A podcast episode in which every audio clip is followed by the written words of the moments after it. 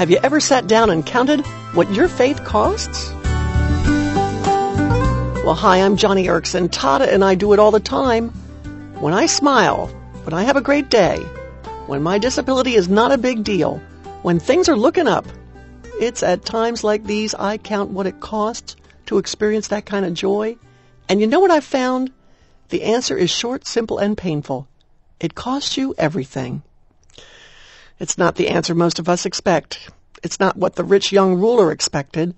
Jesus told the young man that if he wanted to experience God's joy, he'd have to go out and sell everything he had, give the money to the poor, and follow Jesus as Lord. The young man could not bear that cost, and so he walked away the loser. Most of us trifle with the cost of Christianity. We don't think about it. We don't meditate or wonder about it. We take the joy and the blessings for granted, the great days, the easy times. We forget, or worse yet, we stop caring about the cost. We slap our sins on the table, and for the price of somebody else's blood, happily walk away with an asbestos-lined soul and a title deed to heaven. With eternity taken care of, we get back to living life as usual, offering the obligatory gestures to God on Sundays and holidays, but God does not let us get away with that. Jesus said in Matthew chapter 10, Anyone who does not take his cross and follow me is not worthy of me. Whoever finds his life will lose it, and whoever loses his life for my sake will find it. Friend, what was true for the rich young ruler is true for us. God is constantly reminding us of what it costs to be a follower of Christ, and it hurts. And I want you to be the kind of Christian who counts the cost daily. Really. I want you to humbly remember the words of Jesus in Matthew chapter 10. I don't want you to package truth in platitudes. As your Christian friend, I don't want you to ever speak about suffering or about God in trivial tones. No.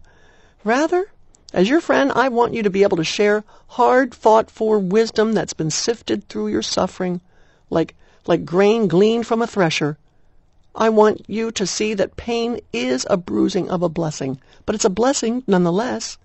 It is a strange, dark companion, but still it's a companion. Difficulty should drive you deeper into the fellowship of sharing in Christ's afflictions and closer to that place of intimacy with Jesus that is sweeter than words can describe.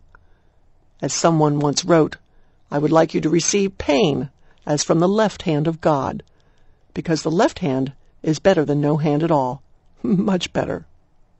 You know, I share a little bit about this in a booklet I wrote called Winter Always Gives Way to Spring. It's kind of an appropriate title for this time of year, don't you think? And you can get your copy by visiting my uh, radio page today at joniandfriendsradio.org. Or you can get a copy of Winter Always Gives Way to Spring by just calling 1-888-522-5664.